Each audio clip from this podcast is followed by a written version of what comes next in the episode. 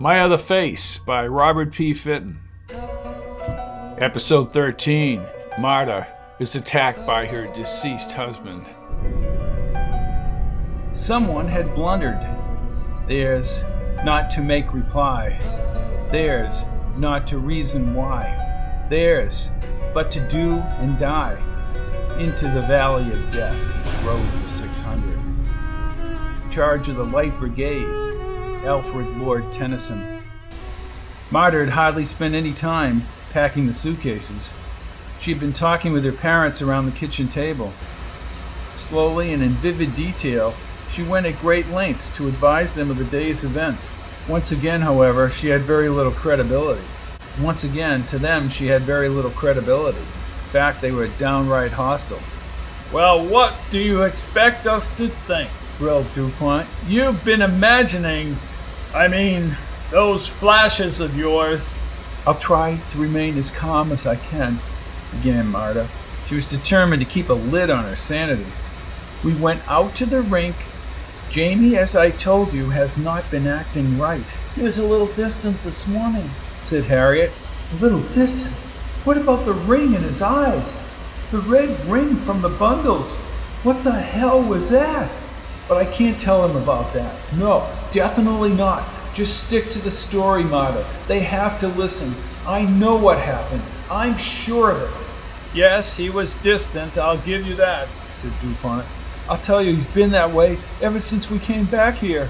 Anyway, he was yelling at the kids in the car. He drove the crosstown road at over a hundred miles an hour. Nobody could drive that fast on that road, insisted DuPont once again, doubting her. Well, he did, okay? I was there and so were the kids. We went to the rink and he took off with the kids. They went to the back of the island. I went around to find him. and almost fell through the ice. When I got back, Jamie was there. He snuck up on us. Oh, he was just fooling around. You know how Jamie likes to play with the kids? You call lifting my son in the air until he turns red playing? Throwing him across the ice?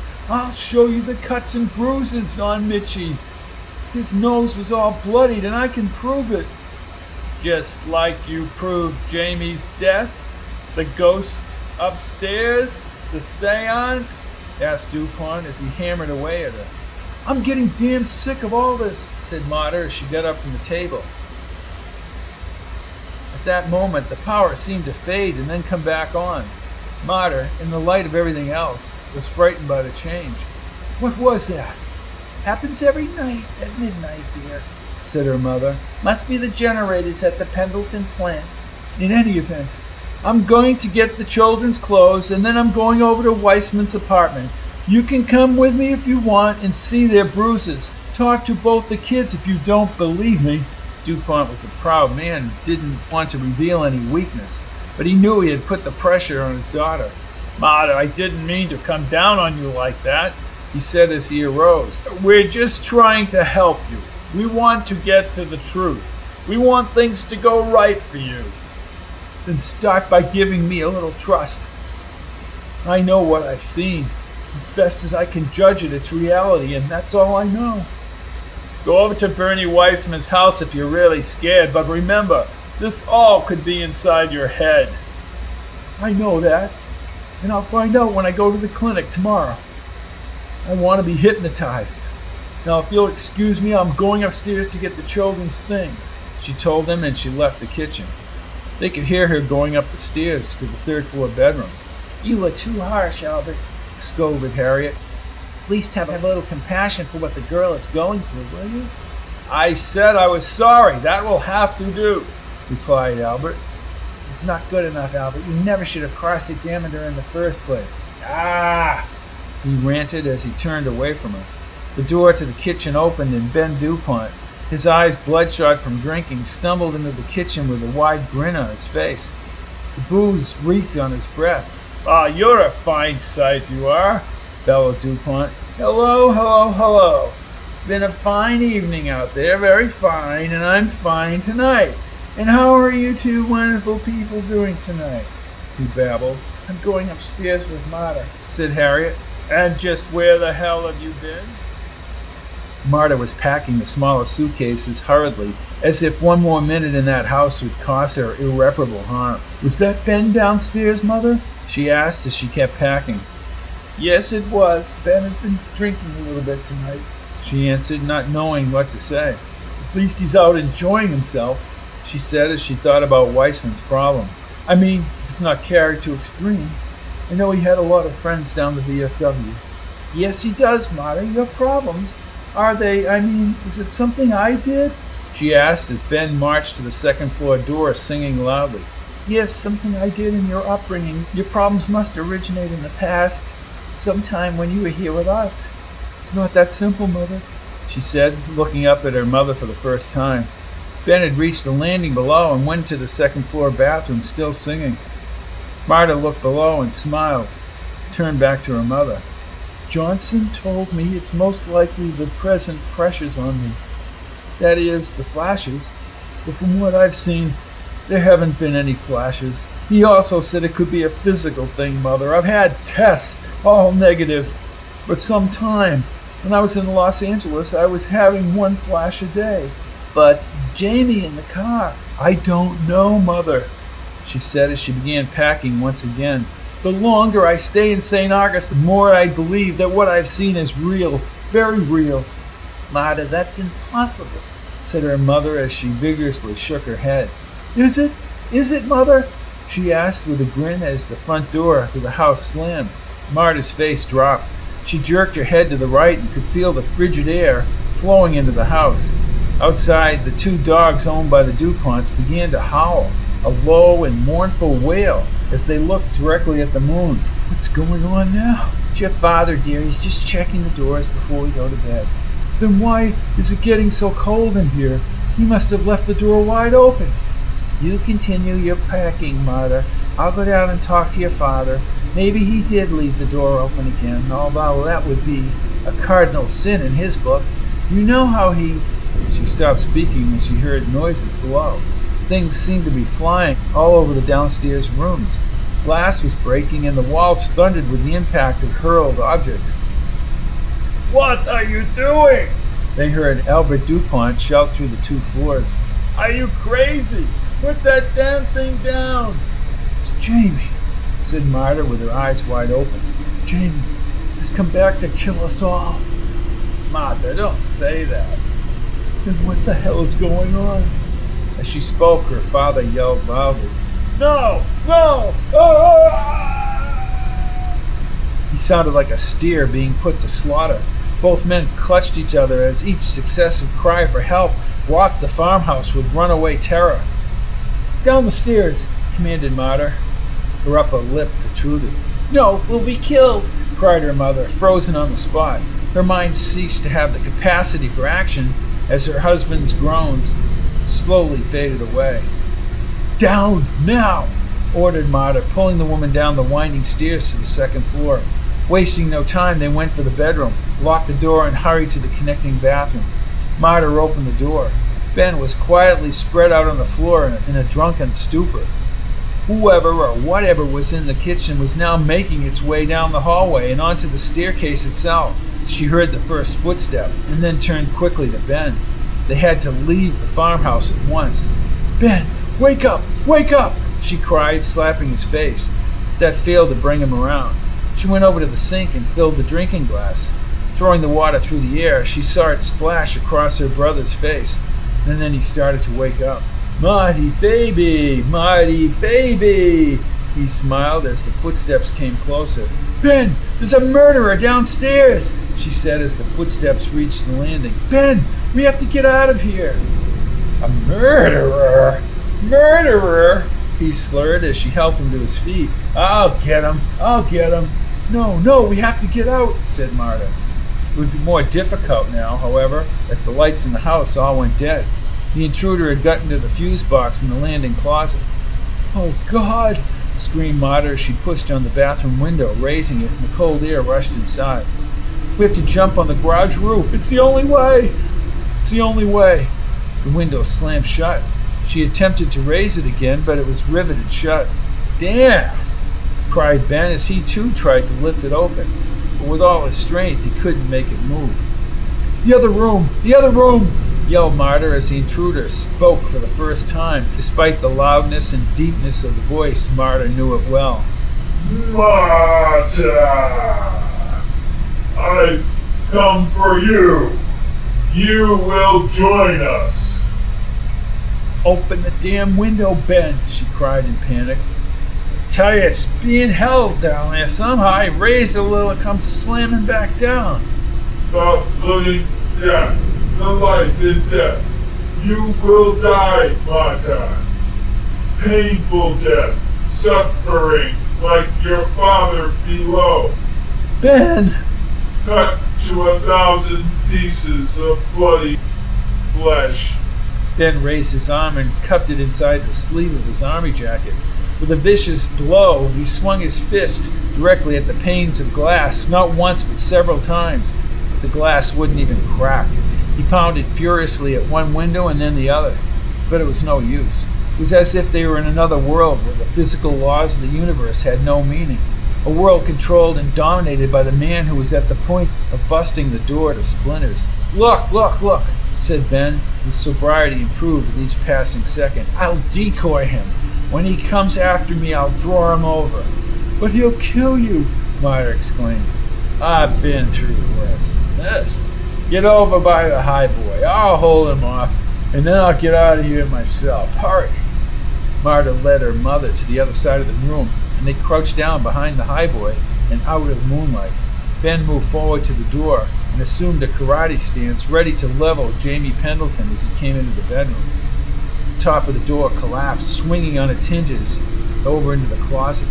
Like a creature from a child's nightmare, Jamie stood in the doorway, his eyes now constantly surrounded by red rings. Ben could see the red glow distinctly and the silhouette of Jamie's body. The frightening glow made him hesitate.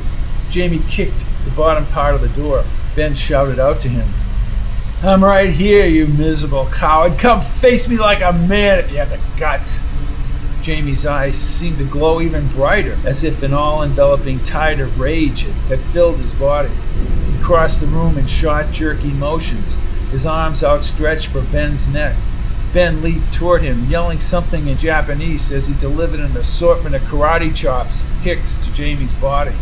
Grunting and gasping like a wild boar, Jamie shunned the death threatening blows as if they did not exist at all. Marta grasped her mother's arms, yanking across the room to the outside landing. They had escaped, but her mother began to scream, not wanting to leave her son back in the bedroom with the madman. She slipped her daughter's grip and headed back inside. Ben was in the far corner of the room now, swinging at Jamie with every last ounce of strength. But it did him no good. Jamie thrust his arms around Ben's body and squeezed.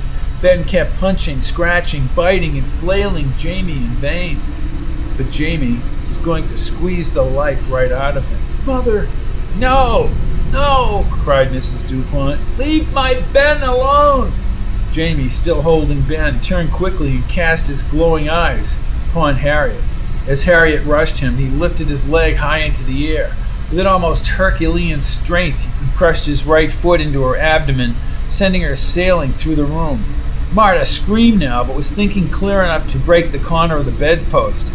She would use it as a club to get her mother out of the bedroom. Jamie was just toying with Ben. In a swift motion, he lifted the body of her brother into the air, and as if he were breaking a stick of kindling, started to smash Ben over his knee. Like that piece of wood, the unbelievable force that Jamie possessed snapped Ben's body in two, severing it in a gushy thud. He took the upper half and heaved it against the far wall, spraying Marta with blood. Picking up Ben's legs, threw the lower portion of Ben's body onto the bed. It graphically bounced up and down on the mattress.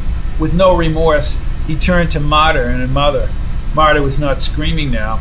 The bizarre sight of her brother cut in half left her dumbfounded. Marta lifted her mother to her feet, but Harriet was too injured to walk and probably bleeding internally now. Jamie moved in on them in the same short, jerky movements. Marta swung the bedpost club at his head several times. The impact was evident.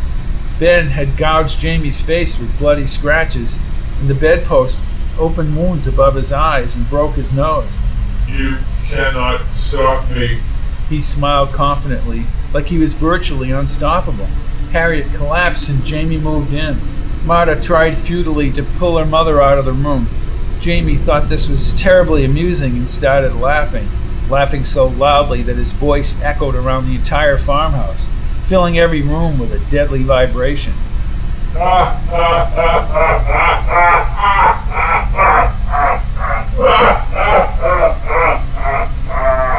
He stepped on her mother's legs as she pulled, stopping her progress for a second, but letting her pull just a little more before he stopped her again. Let us go! Let us go! What kind of a man are you? Let us go! She shouted, her words grinding together incoherently. There is no escape for you, Marta. You will live to die. He said as his face tightened and the eyes brightened.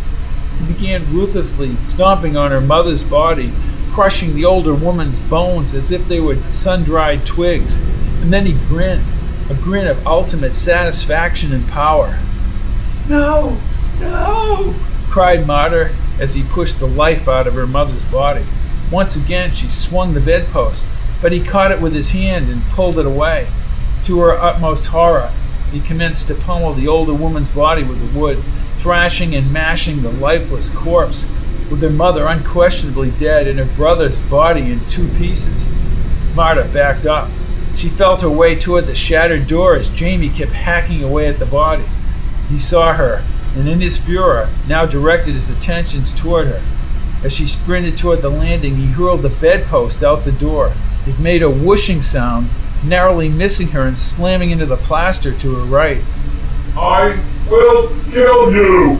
He shouted, like a wild gorilla who had just left the cage.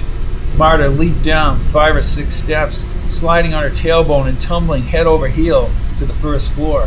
Her out of control husband was now at the top of the stairs. She got to her feet, staggered for a few steps, and she rushed into the darkened kitchen. She slammed the hallway door and locked it securely. The room's only light came from the moonlight, which was spread across the kitchen table. As she moved forward, she tripped once more and fell onto a wet, sticky substance like mushy dough. She looked up in the moonlight, and saw that she was lifting her hands from her father's innards, which had been hacked apart by Jamie when he first came into the house. No, no, no, she cried as she sprang to her feet. At that instant, Jamie reached the door, pounding and kicking it, just like the bedroom. It would only be a matter of time. She raced to the outside door and tried to turn the brass knob, but Jamie was holding it back, just like when Ben had tried to open the window. It was held with a force she was not going to overcome, but she tried anyways, punching at the glass to no avail. Something else had to be done. There were only two entrances to the DuPont kitchen. Jamie was in the process of smashing through one of them, and the other was locked. She merely stood in the center of the room, and thoughts of her own death were becoming more real with each blow to the door. Holy God, holy God in heaven, what do I do now? He's only a few seconds away. There is no exit. No exit.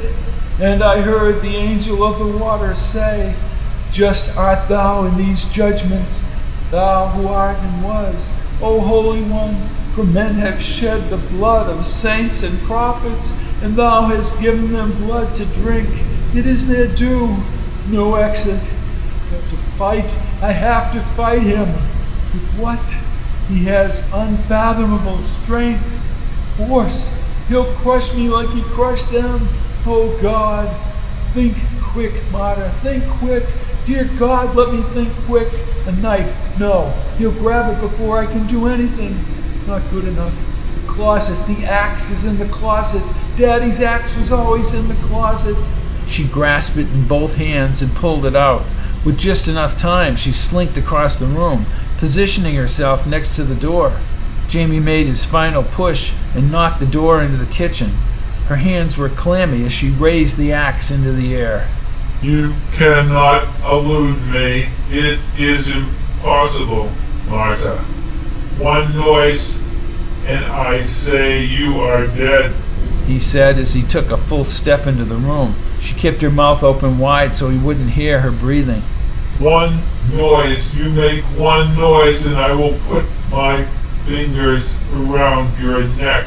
He was right next to her now, and she could see the glow in his eyes. At any moment, he could turn and see her standing right there.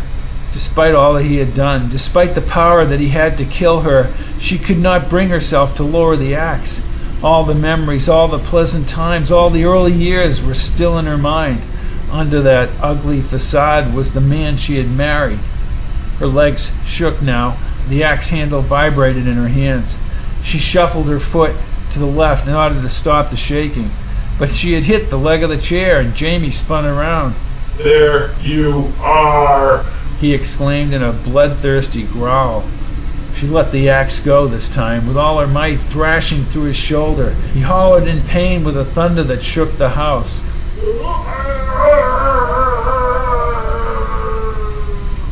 He seemed to lose whatever power he possessed. The axe embedded in his shoulder as he fell to his knees. She leaped by him, but he grabbed for her ankle.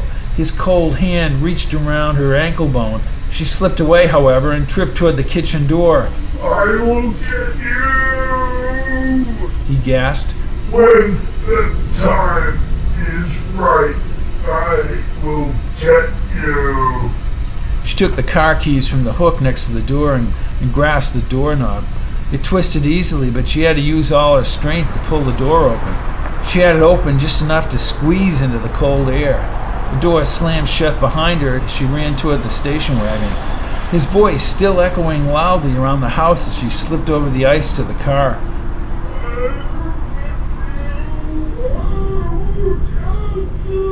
She was running for her life now and had to get away. To her surprise, the force, which Jamie had somehow acquired, was still present even at this distance. She had to struggle to get the car door open. Once inside, she yanked the keys from her pocket. They shook in her hands as she attempted to put them in the ignition. In front of her, the kitchen door opened wide, and Jamie, the axe still in his shoulder, hobbled outside. He lifted up his other arm and pointed at her. I will kill you. She dropped the keys and bent over to pick them up. Jamie kept his arm raised upward as he lumbered toward her. She grabbed the keys and put them in the ignition as he got closer. No, go back! Go back! No! No! She yelled as she wildly tried to start the car. The engine caught and she shifted into reverse. Jamie leaped forward, the axe in his right arm falling onto the hood of the car. He crawled toward the windshield as she backed up. Even though the car was moving, somehow he was spread eagle right over the windshield. The bloody stump where his arm had been attached was smeared across the glass. She floored the pedal and the car shot quickly into the street. Jamie had clung on and began bashing his remaining fist into the windshield. The force of his blows was still strong, and he cracked the glass, breaking it more and more until he pushed his bloody hand through the safety glass. Marta stepped on the accelerator again and whipped the station wagon around the corner. Jamie flew off the car this time, careening and tumbling to the side of the street and into the snow. She threw the car into drive and skidded away from the horror. The farmhouse, Jamie, and the blood-covered snow faded in the rearview mirror. The detached limb, however, was still on the hood. She gasped for every breath as the limb's fingers began to move like a spider as it crept down the hood toward the hole in the windshield. It shot through and the hand tightened around her windpipe. The station wagon was traveling at a very fast rate now, and the hand, dripping with blood from the exposed bones, was cutting off her air. She was getting farther and farther away from the farmhouse as the car swerved along the road, but the power seemed to fade. The hand's grip grew less strenuous, and she was finally able to rip the limb from her throat. She approached the intersection to the highway and slowed the car, hurling the limb off the car. It landed next to the stop sign and she sped away down the highway.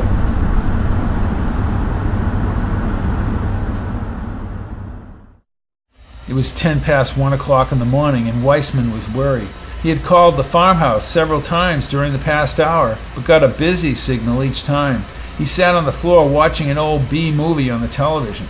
At this late hour, he was very tired, and every so often he'd get up to check for Marta. Every time he pulled back the curtains, he could see the street below was quiet. Occasionally, a dog or a cat would scurry under the streetlight, but there was no sign of Marta. The movie continued, and Weissman finally succumbed to fatigue. Marta slammed on the brakes. She quickly was out of the car and bounded up the stairs. She pounded on the door, calling Weissman's name like a maniac. Half a minute later, Weissman opened the door. He looked unsure as to what was happening. The children, still in their clothes, were out of his bedroom now, rubbing their eyes as Marta ran in hysterically, her hair frazzled, but there was no blood. Bundles of pain, desecration, and butchery, she screamed as she ran by them into the front room. Her eyes were wide open as she hurried up to the sofa and leaped at the drapes, pulling them from their housing.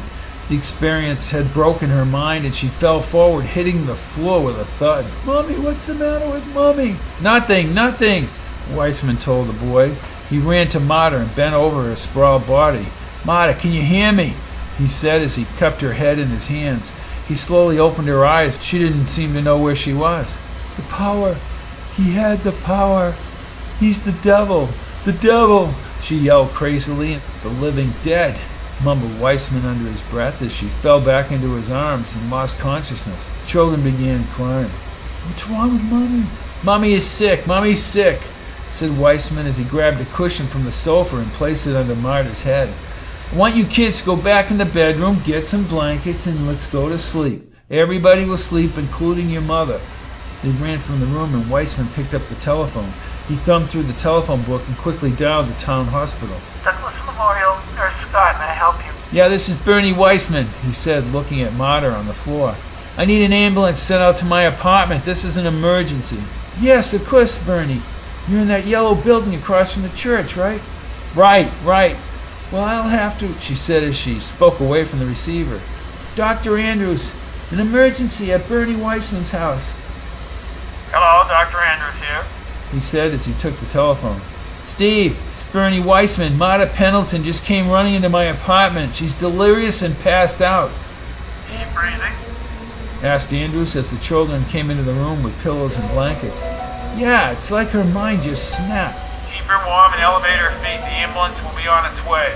We'll have trained personnel inside, Bernie. I'll be right at the emergency entrance when she arrives. Just do what I say until they get there. Join us next time for My Other Face by Robert P. Fitton. Produced by Fitton Theater of the Words.